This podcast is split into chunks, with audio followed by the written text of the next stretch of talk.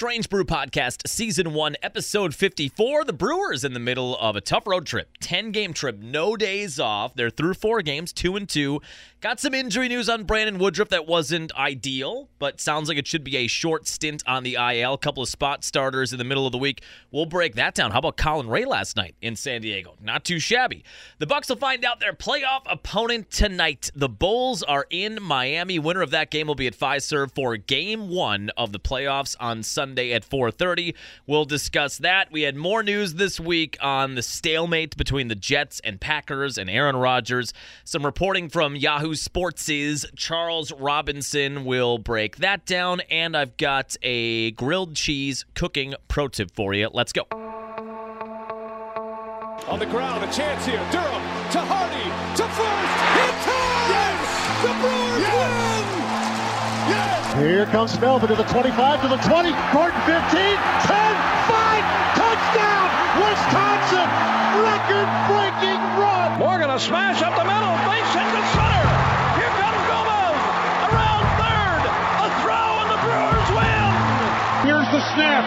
He looks, he throws, it's complete intercepted.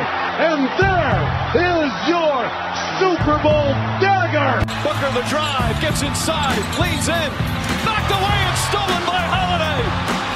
Phoenix has to foul. On a pinnacle ball, throws it down. Swinging fly ball in the right center. Broxton is there. And they're the champions.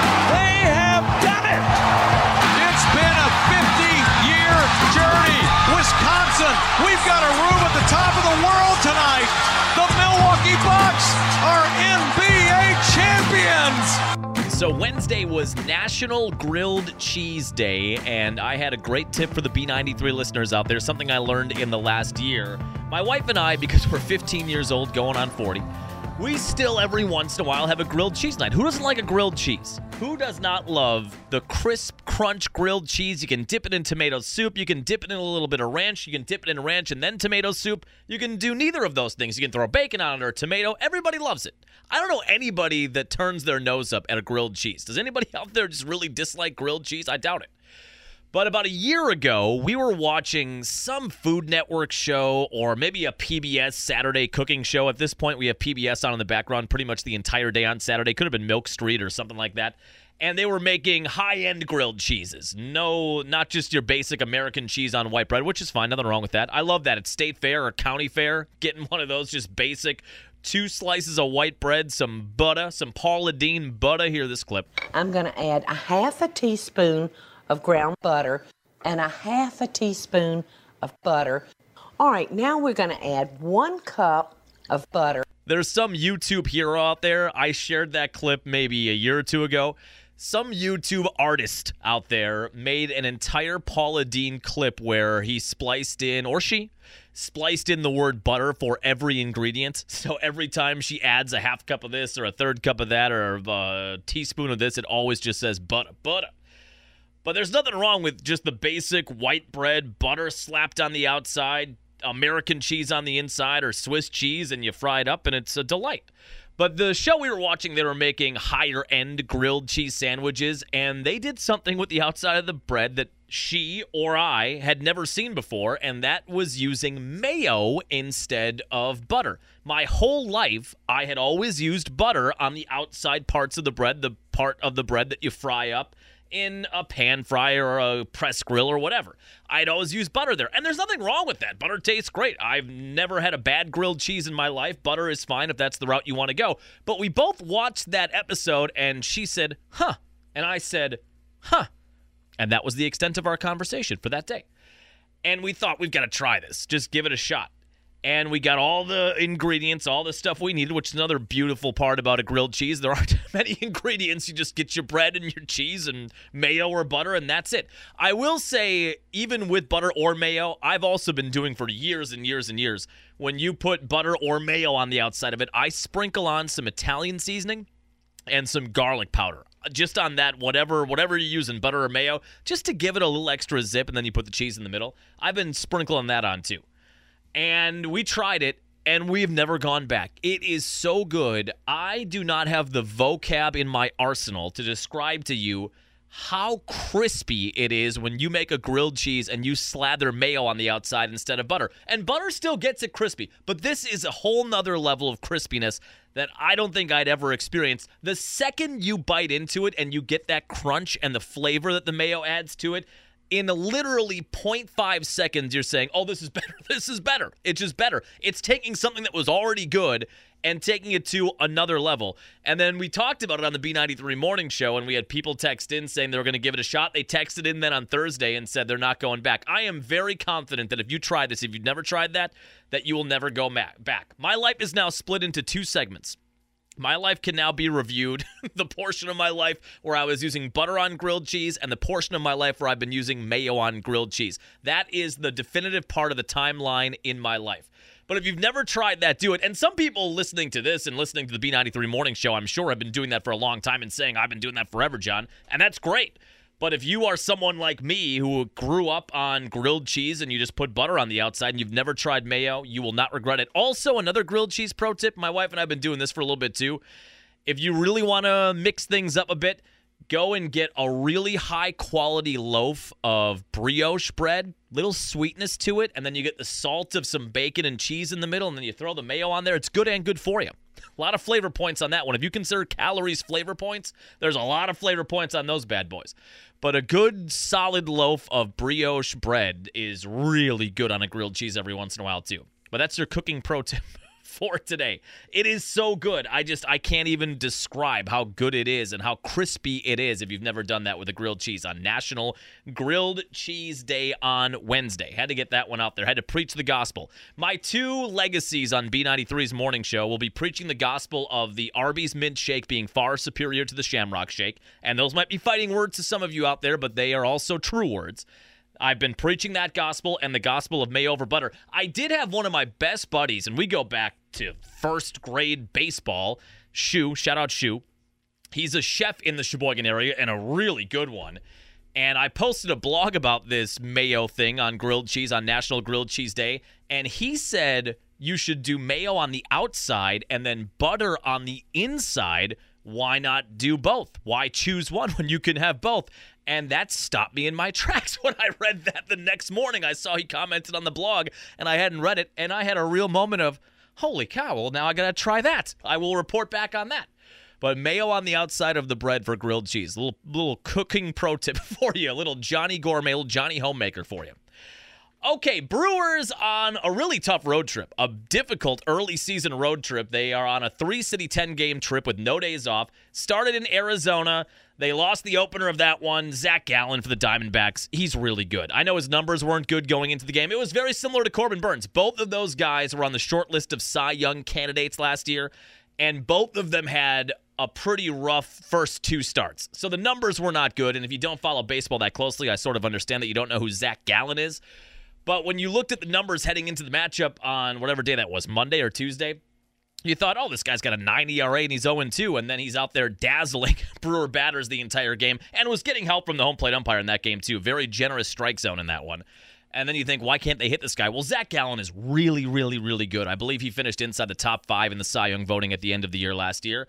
Lost that game, came back, and then Corbin did what Gallen did on the opener of the series. He had two bad starts, and then he finally looked like Cy Burnes. He looked like Corbin Burnes in game two of that series. Eight innings of shutout ball, eight strikeouts. The cutter and the slider were dancing all over the zone.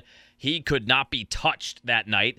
Brewers get the win in game two and then didn't get the series win. Brandon Woodruff, it was announced during that series, is going on the IL. He does not seem concerned. Shoulder inflammation.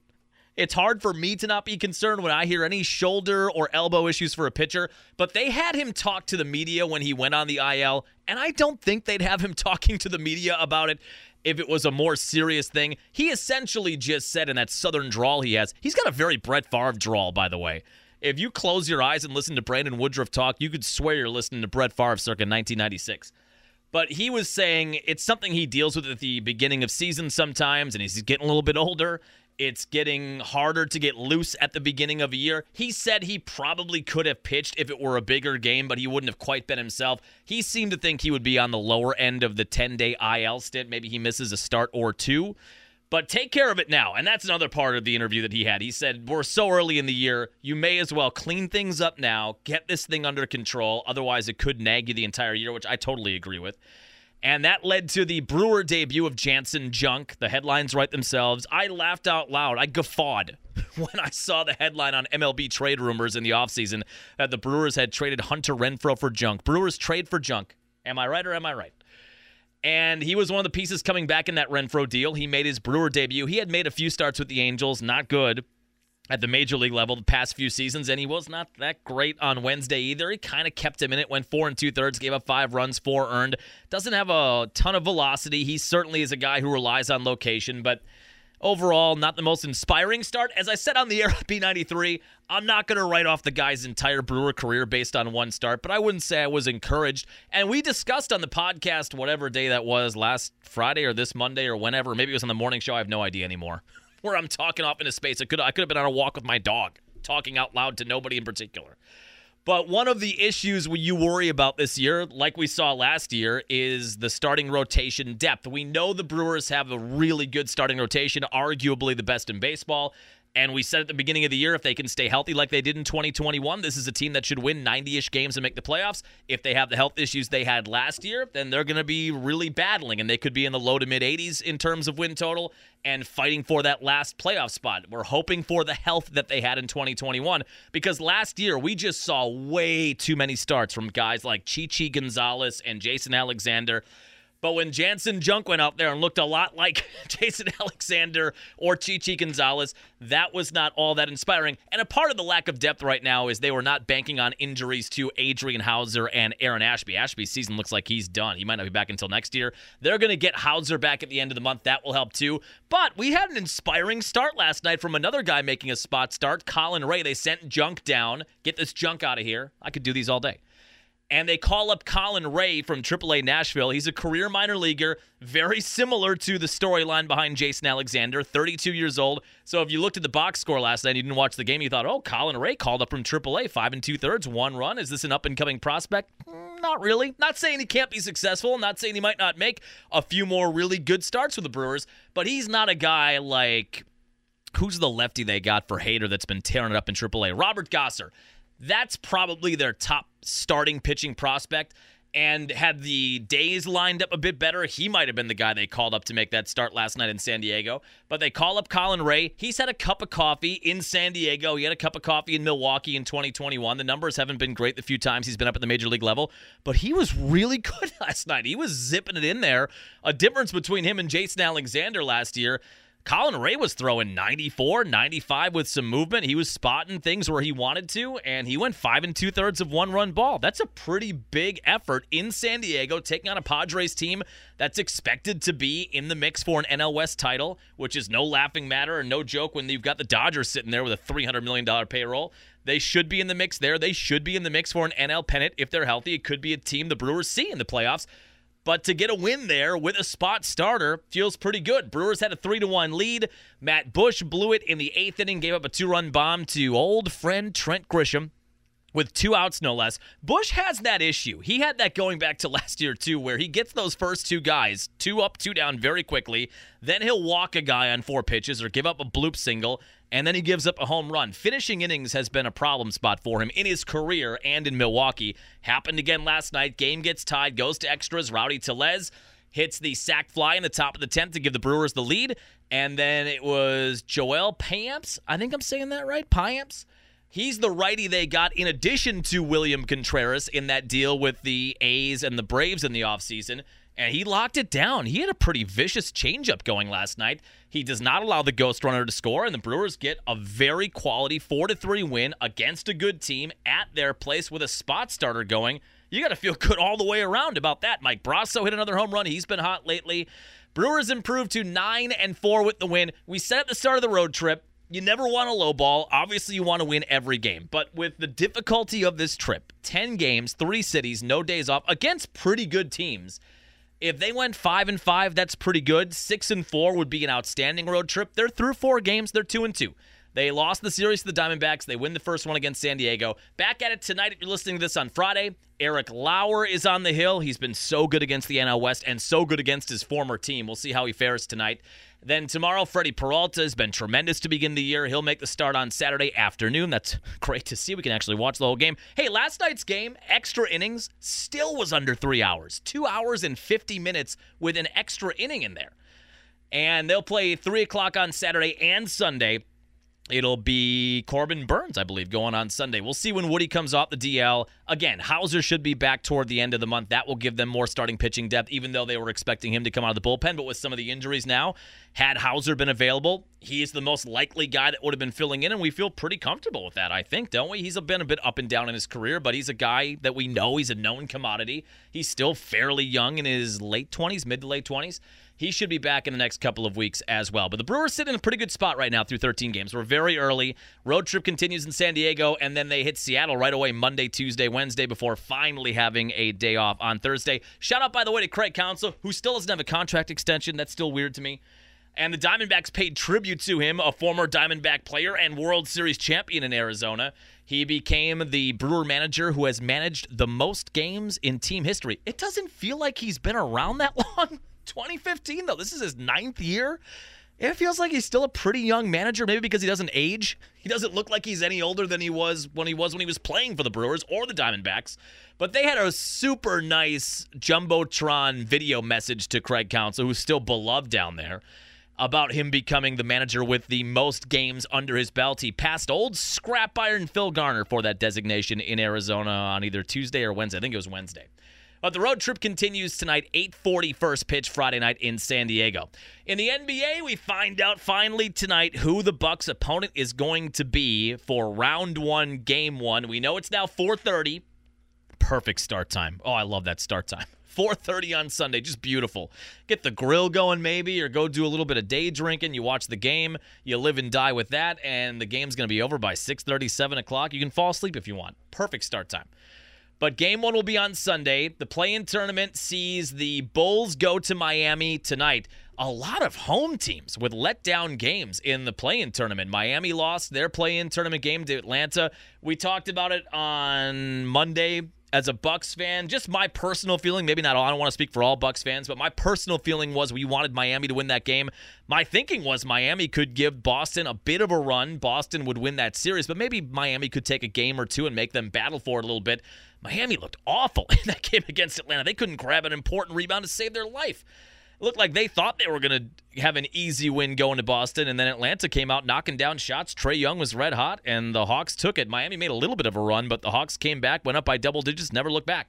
That means Atlanta goes to Boston. I don't love that. If Atlanta plays the way they did against Miami, maybe they take a game, but that feels like it's going to be a Boston sweep. So Miami then gets another home game tonight. The Bulls upset the Raptors in Toronto. Who else went on the road? Thunder beat New Orleans on the road. A lot of home teams lost. But the Bulls are in Miami tonight. I would not expect Miami to lose back to back games at home with their season on the line, but they didn't look too inspired on whatever day that was, Tuesday. And the Bulls got the win in Toronto. They were down double digits. They stormed back late. One of the storylines in that game was DeMar DeRozan's daughter. Did you see or hear that? I tuned in in the second half, and every time a Raptors player was at the free throw line, you heard a blood curdling scream from the stands of somebody trying to disrupt their free throw rhythm. Eventually, ESPN caught wind that this is DeMar DeRozan's daughter, Diar, D I A R, Diar DeRozan. She's nine years old.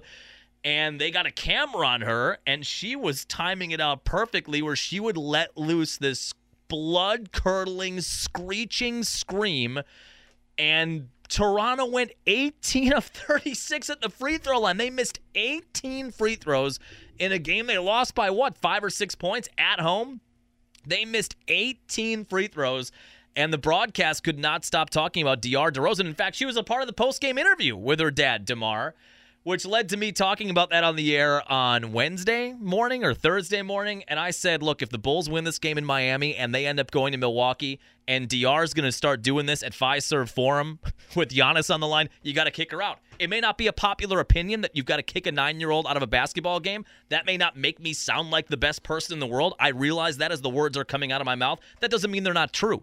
If this little girl is at your arena in Toronto, that was Canadian nice. They were too nice. That was Canada nice. If they let this girl in at Fiserv Forum, and she apparently is not going to be in Miami tonight for the game against the Heat, that was already reported on on ESPN. She won't be there tonight to mess with the Heat players. But if the Bulls win that game and she goes to Fiserv and she starts that screaming early in the game, it's cute one or two times, but it can't go on the whole game. She's got to be checked. Has to be. Has to be kicked out of the game has to be removed or she has to be put in one of those soundproof booths. Remember those at church if you went to church when you were a kid? Do they still have those, the crying rooms?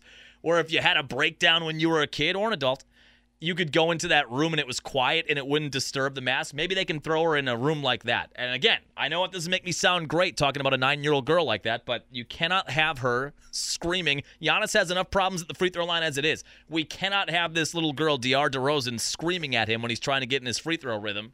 He already had to deal with the countdowns in 2021. We can't have it. You just can't have it. It's not going to look good, but you can't have it. Some usher, some person on team security is going to have to step up there if that ends up being the matchup.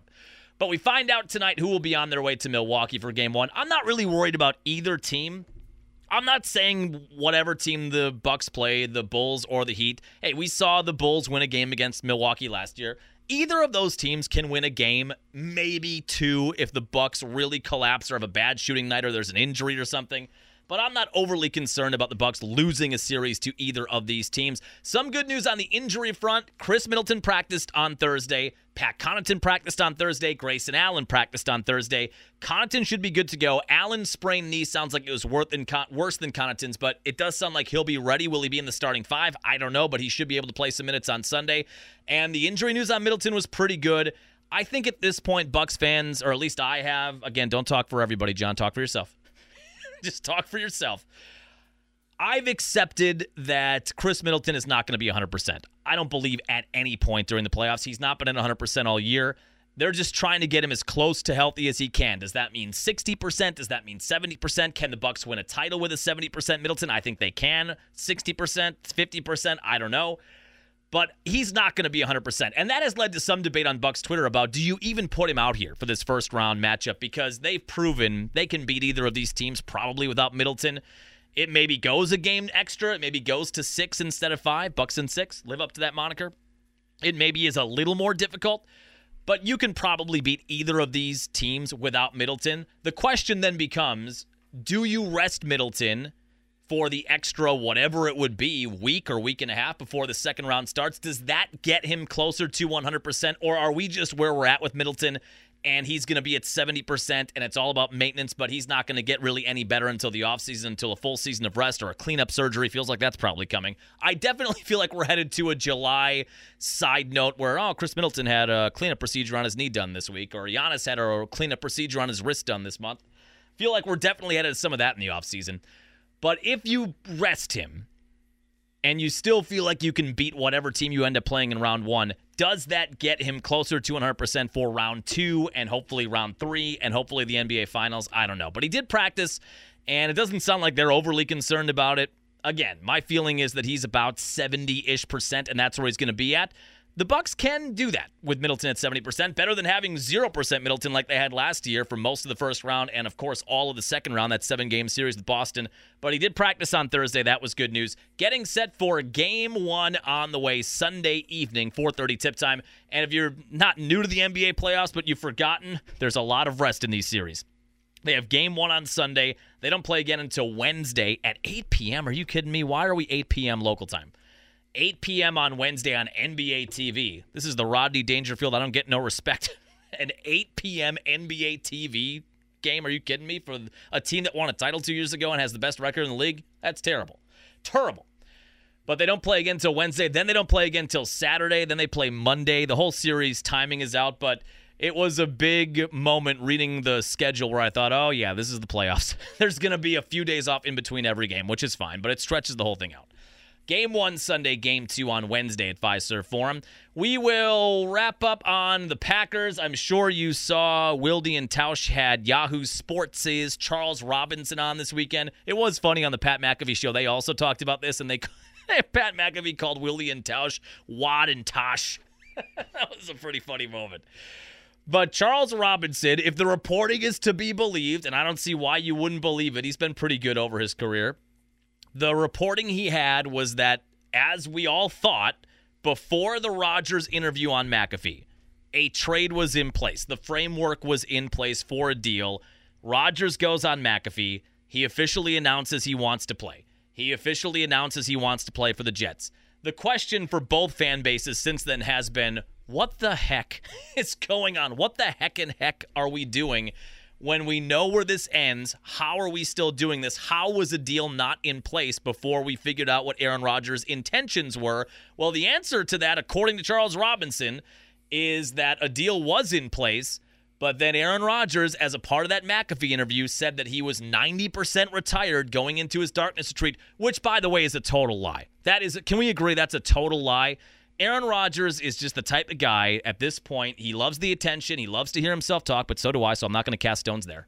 So the guy hosting a 30 minute bi weekly podcast. That guy loves to hear himself talk. You always hear that in radio. People will say that a lot. I've gotten that a lot in 15 years on B93. You radio DJs just like to hear yourself talk. Yeah, we do. That's why we're doing what we do. But he loves to hear himself talk. He loves to tell stories.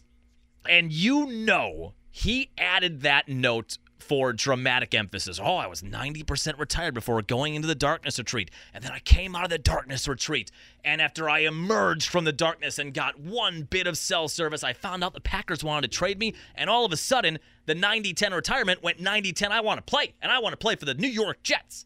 He added that all. That none of that is true. He was always coming back. He added that for dramatic emphasis, but apparently it freaked out Jets owner Woody Johnson that he was that close to retirement. And then apparently Johnson started to think, well, is he only going to play one year? It sounds like the Jets thought they were going to get him before this whole thing went down. They thought they were getting Rodgers for two years minimum and maybe even a little more after that. But then with that one comment, it freaked Woody Johnson out. They backed off a bit on what they were offering, and that's how we end up where we're at right now with the Jets and Goody and Woody Johnson and Joe Douglas all just staring at each other and neither one seems to want to blink. That's where we're at.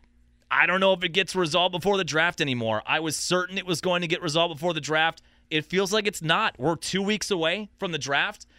And apparently, another uh, little bit of tidbit that came out during the week was that Aaron Rodgers has been in contact with the Jets and he is telling them, you don't have to do anything before the draft because I'm not showing up before May 1st anyway. They have OTAs that start on Monday. But he has said, according to that report, he has told the Jets that he's not going to show up really until May at the end of the day, so it doesn't ultimately matter if they get the deal done before the draft or not. If we get past the draft, then we're certainly looking at a post June 1st trade because what's the point then for the Packers if you missed out on the draft capital this year and you don't get the 13th overall pick and they're not getting the offer they want and that ship has sailed? Then there is literally nothing to gain for the Packers trading him between the end of the draft and June 1st. At that point, you may as well wait and get the cap savings for trading him after June 1st. And as we discussed, once you get past June 1st, if the Jets are still freaked out about this whole thing and you're still in this standoff and no one's willing to budge and training camp starts in six weeks, I know we threw out a topic either on the air or on the podcast of if it got that far, if it got to July, if it got to training camp or we're knocking on the door of training camp or organized team activities or whatever in June, if we got to that point, would Aaron Rodgers show up? My initial feeling was he will not show up, but then I read if it does get to that point, in order to make the money on his contract, the near $60 million that the Packers are on the books for this year, right now, for Aaron Rodgers or whatever team picks him up, he has to be at training camp to get that money. And he is going to get that money. Believe me, he's not going to sit out and not get paid. But if you get past June 1st and there's still no movement, and then we're knocking on the door of training camp and he has to show up, there's no way, right? There's no way we get there. But the as the days tick by and it doesn't feel like we're any closer than we were 4 weeks ago, it's starting to feel like we might get down that road of post June 1st before anything happens. I just, if you had to put me three weeks ago, if you'd have asked me, is this deal done by draft day? I say 90% yes, 10% no. 95% yes, 5% no. But on April 14th, as we're recording this with what we know now that's been reported this week, I feel 50 50 at best. At best, 50 50 they get this deal done. Just amazing the way this whole thing is dragged on. Are we going to end up with Rodgers and Love in camp together? Are we on that path? Oh boy. But that report, that 90% comment he had, which was just a little comment that you know he added to make the story seem a little more dramatic, that is apparently the reason why we're at the spot we're at between the two teams. Just crazy. Quick shout out, by the way, to Greg Gard on Twitter last night. It was a Luke Fickell signal. They sent the Luke Fickell signal out on the Wisconsin basketball Twitter page. We said at the end of the Badgers season, and most people did, not that we were out there with a take nobody had the Badgers had work to do in the transfer portal. Well, you got to give credit where credit is due. Greg Gard has done some work. They are bringing in Noah Reynolds from Wyoming, a sophomore. He did end his year with concussion issues. His season ended prematurely because of two concussions that he suffered during the course of the year. You hope that's not a problem. That's not something you typically hear about in basketball. Football, obviously hockey, but not basketball. But this is a guy who averaged almost 15 points a game. I know, just like the transfer, who was the guy? Klesmit when he transferred from Wofford to Wisconsin, he was averaging 14, 15 points a game at Wofford. He averaged what, eight or nine points a game or seven points a game in his first year at Wisconsin. That's not going to mean he's going to average 15 points a game in the Big Ten, but he's a wing scorer and he shoots well, especially around the basket. That's an addition. The bigger addition was last night. AJ Storr is coming to Wisconsin. He is a former top 100 prospect, a former four star recruit. He just got done with his first year at St. John's, averaged about nine points per game, shot over 40% from beyond the arc. He was their Connor Essegian. He was what Connor Essegian was to the Badgers last year. That's what AJ Storr was to St. John's. Now you add AJ Storr and Noah Reynolds in there with Essegian as a sophomore and Chucky Hepburn. I know there's a love hate with Chucky Hepburn. Hopefully he learned more things his sophomore year. You've got Crowl coming back. We know Tyler Wahl is coming back. All of a sudden, you're looking at a team that should be competing for a Big Ten championship next year. All of a sudden, this is a team that should be fringe top 25 and should be in the mix for a top three or four spot, at least in the Big Ten, with all the guys they've got coming back all of the experience the young players got last year, and now you add a guy like AJ Storr and a guy like Noah Reynolds to the mix, you got to tip your cap to Gard. He's been under a lot of heat for the way that the team performed and underachieved last year. They got to work and they got those transfer portal things done quickly. Jordan Davis is exiting. That's not really a big loss. I think we all respect the time you put into the program, but not a huge loss. And you bring in two wing scorers who have a history of being able to hit shots. Tip your cap. Tip your cap to Greg Gard. Okay, we'll come back after it Monday. We'll be recapping game one, Bucks and the Bulls slash Heat. Hopefully, we'll be talking about a game one victory and getting things started off on the right foot. We'll break down the Padres weekend for the Brewers as they wrap up the second leg of this three city 10 game trip and we will maybe have more info on Aaron Rodgers and the Packers and the Jets. I don't feel like it's likely, though. We're not going to hear a whole lot more about this. I would not expect until two weeks from today, which would be, or I guess less than two weeks. It would be night two of the draft in two weeks. I would expect not this Wednesday, but next week, Wednesday, leading into the draft. That'll be the next time we hear something big, but maybe we'll talk about anything that comes out over the weekend. Have a happy, safe weekend. We'll chat with you Monday.